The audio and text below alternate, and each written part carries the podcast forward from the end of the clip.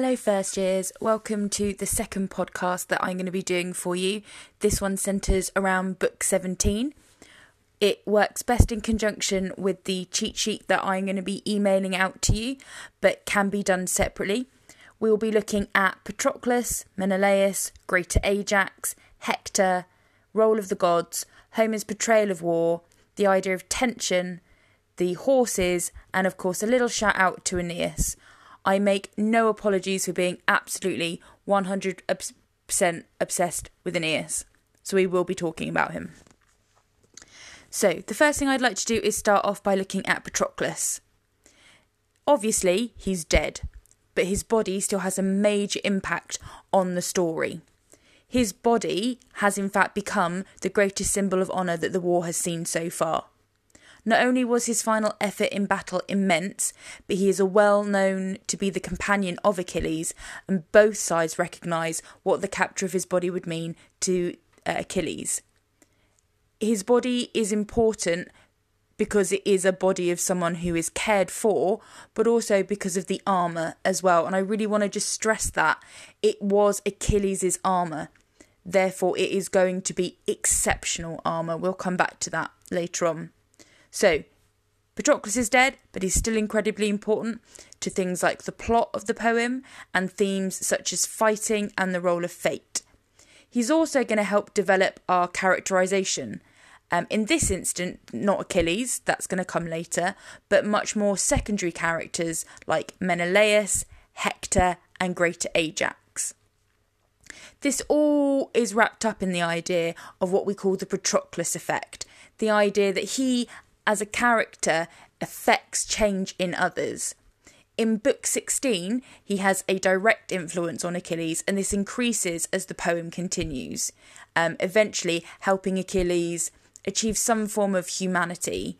But in book 6, 17, he's having an influence and effect on others. He gives Menelaus the chance to shine, he gives Greater Ajax the chance to shine, but he also reveals Hector to be that true Homeric hero that we saw first starting to come out in book 16. So he as a character can be thought of as someone you can use from book 17. One of our other main characters uh, in book 17 is, of course, Menelaus and this is his book. I would disagree that he's the star of this book. I would say that that was probably Patroclus or even Fate. But in terms of action, he is the hero. He has killed Euphorbus, and he's the one that starts the defense of Patroclus's body. And it's really interesting that he's the one that sees that Patroclus is dead, nobody else. And a lot of that's to do with the fact that other warriors are not on the field because they're injured. This is in a direct contrast to how we saw him in Book 6, when he was willing to show mercy to Adrestus and had to be convinced by Agamemnon to kill Adrestus. This idea is uh, further promoted when he inspires the troops and proves deadly in battle. He does kill a lot of people.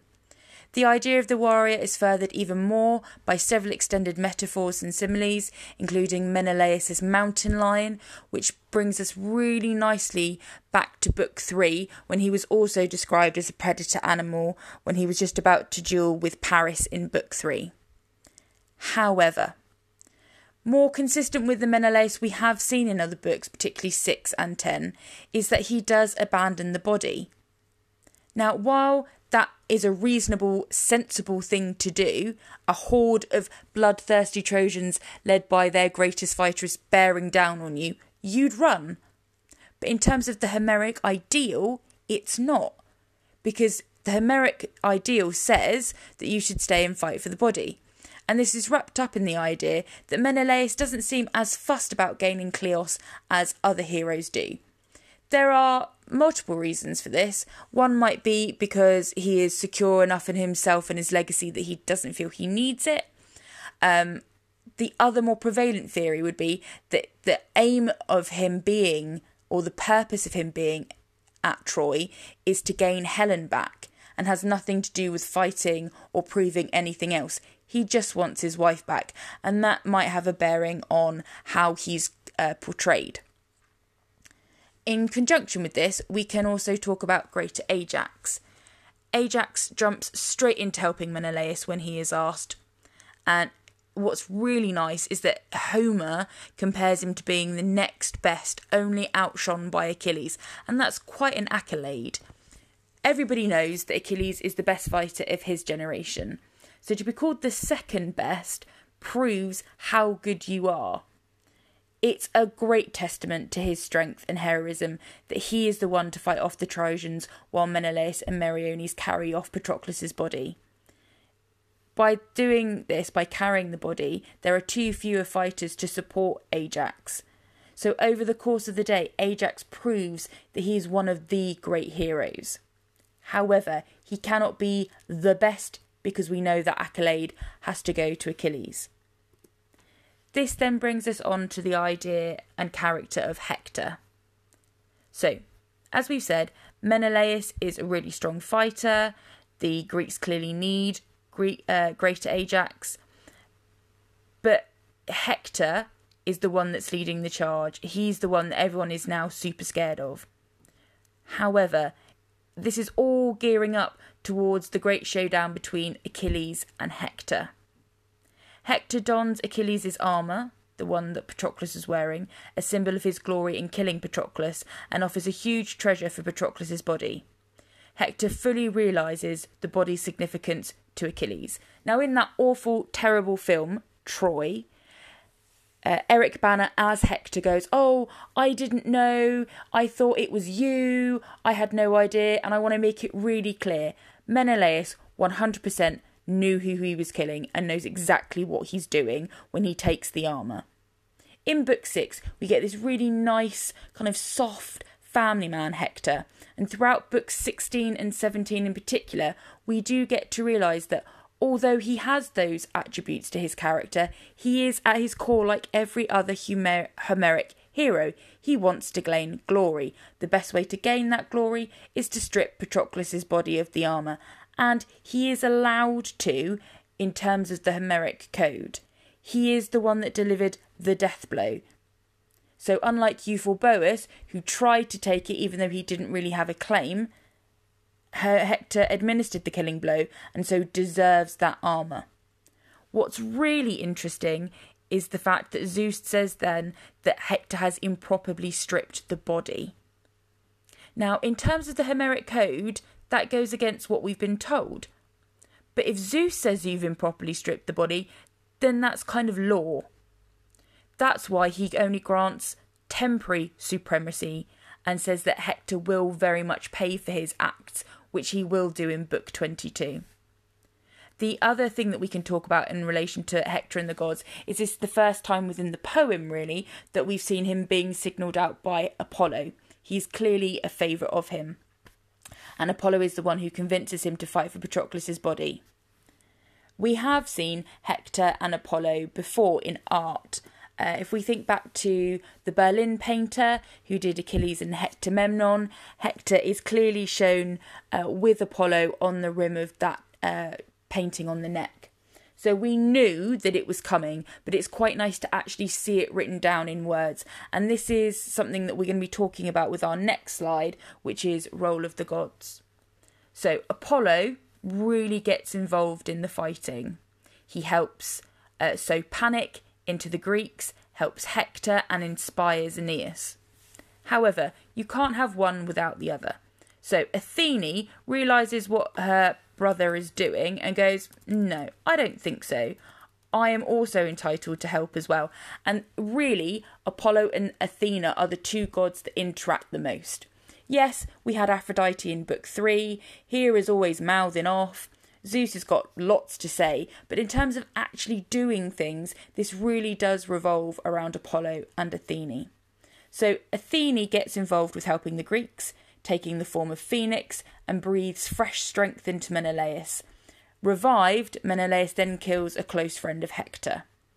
Apollo and Athene can be seen as a metaphor for the whole Greek versus Trojan conflict, and ultimately the Achilles versus Hector conflict, each championing their favourites until Zeus and fate make their decision. The other thing we can talk about here in terms of role of the gods is Zeus. So, as I've said, Zeus says that Hector has improperly stripped the body and he has granted him only temporary supremacy and that he will pay for it. He also helps out the Greeks here by spreading a mist. And again, this is him kind of showing that he is neutral. Okay, I've helped Hector, so to balance out the scales, I must go and help the Greeks. Um, he also shows another side to his character by showing that he loves the animals with breathing life into the horses, although some people would say he does that because he doesn't want Hector to have uh, Achilles' divine horses. This then brings us on to the next slide, which is Homer's portrayal of war. And book 17 is one that you can really use, um, especially in conjunctions with book 3, uh, 6, 10, and 16, and then later 22 in particular. Let's start with what happened in the first 69 lines, then, which is the death of Euphorbus. It shows several key ideas around the idea of the portrayal of war.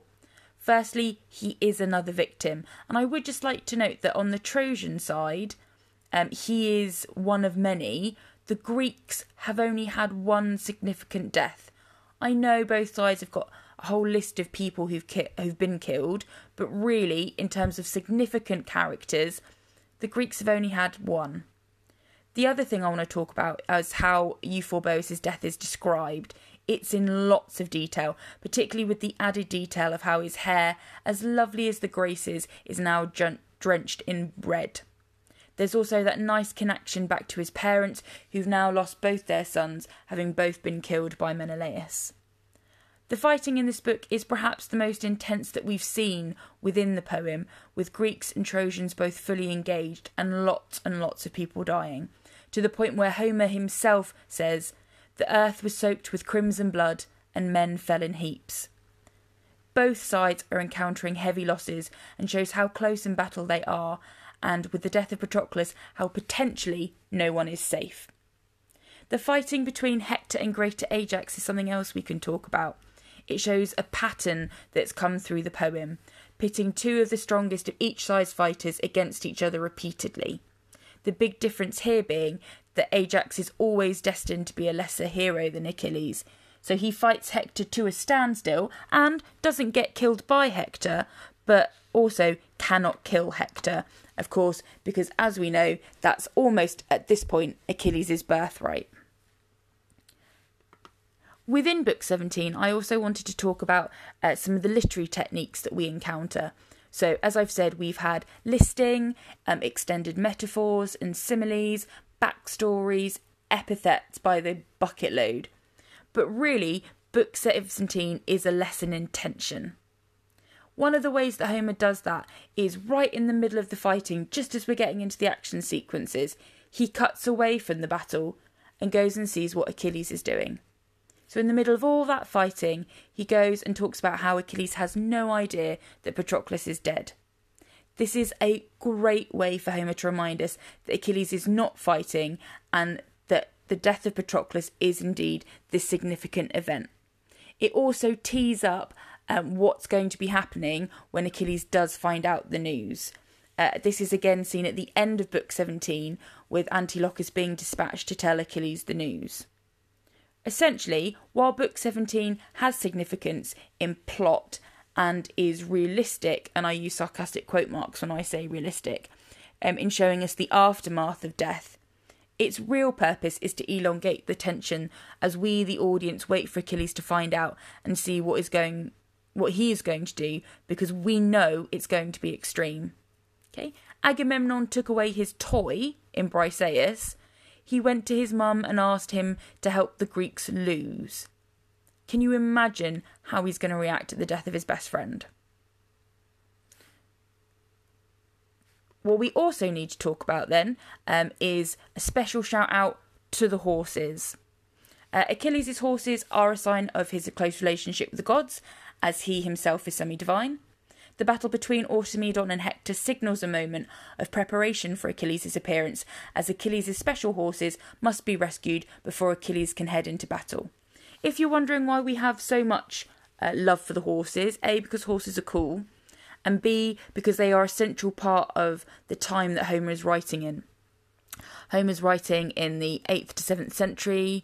He's living in a time where farming and therefore horses are vital. Horses are also a great way for messengers to get messages from kingdom to kingdom. They are a massive part of their life, so it makes sense that they would feature a little bit more heavily than the poor oxen that we've seen throughout the poem.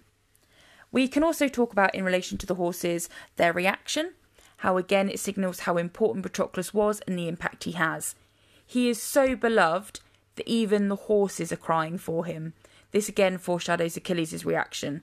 If the horses are crying, what on earth is he going to be like? I would like to end our look at Book 17 with a special shout out to my boy Aeneas. Now, why do I keep going on Aeneas? Essentially, because I wrote my entire dissertation at university on him. I am obsessed with him. He is going to be the main hero of our Roman epic, the Aeneid. So Homer takes a minor character and then makes him the star and entangles that with the idea of the birth of Rome. So in book 17, Aeneas pops up again. He is rallied by Apollo and helps with the fighting, showing that he is himself a decent warrior by killing Leocritus. What's also quite important is that he's always shown either near, next to, or conversation with Hector, and that's going to have a massive impact on when we start looking at the Aeneid with Book Two, with the poor tor- excuse me, with the passing of the torch between Hector and Aeneas as the protector of Troy. So that's our look at book 17. I hope that's cleared up a few things for you, and I will be doing one for you shortly, looking and focusing on the Shield of Achilles, which we'll be reading in book 18. Thank you.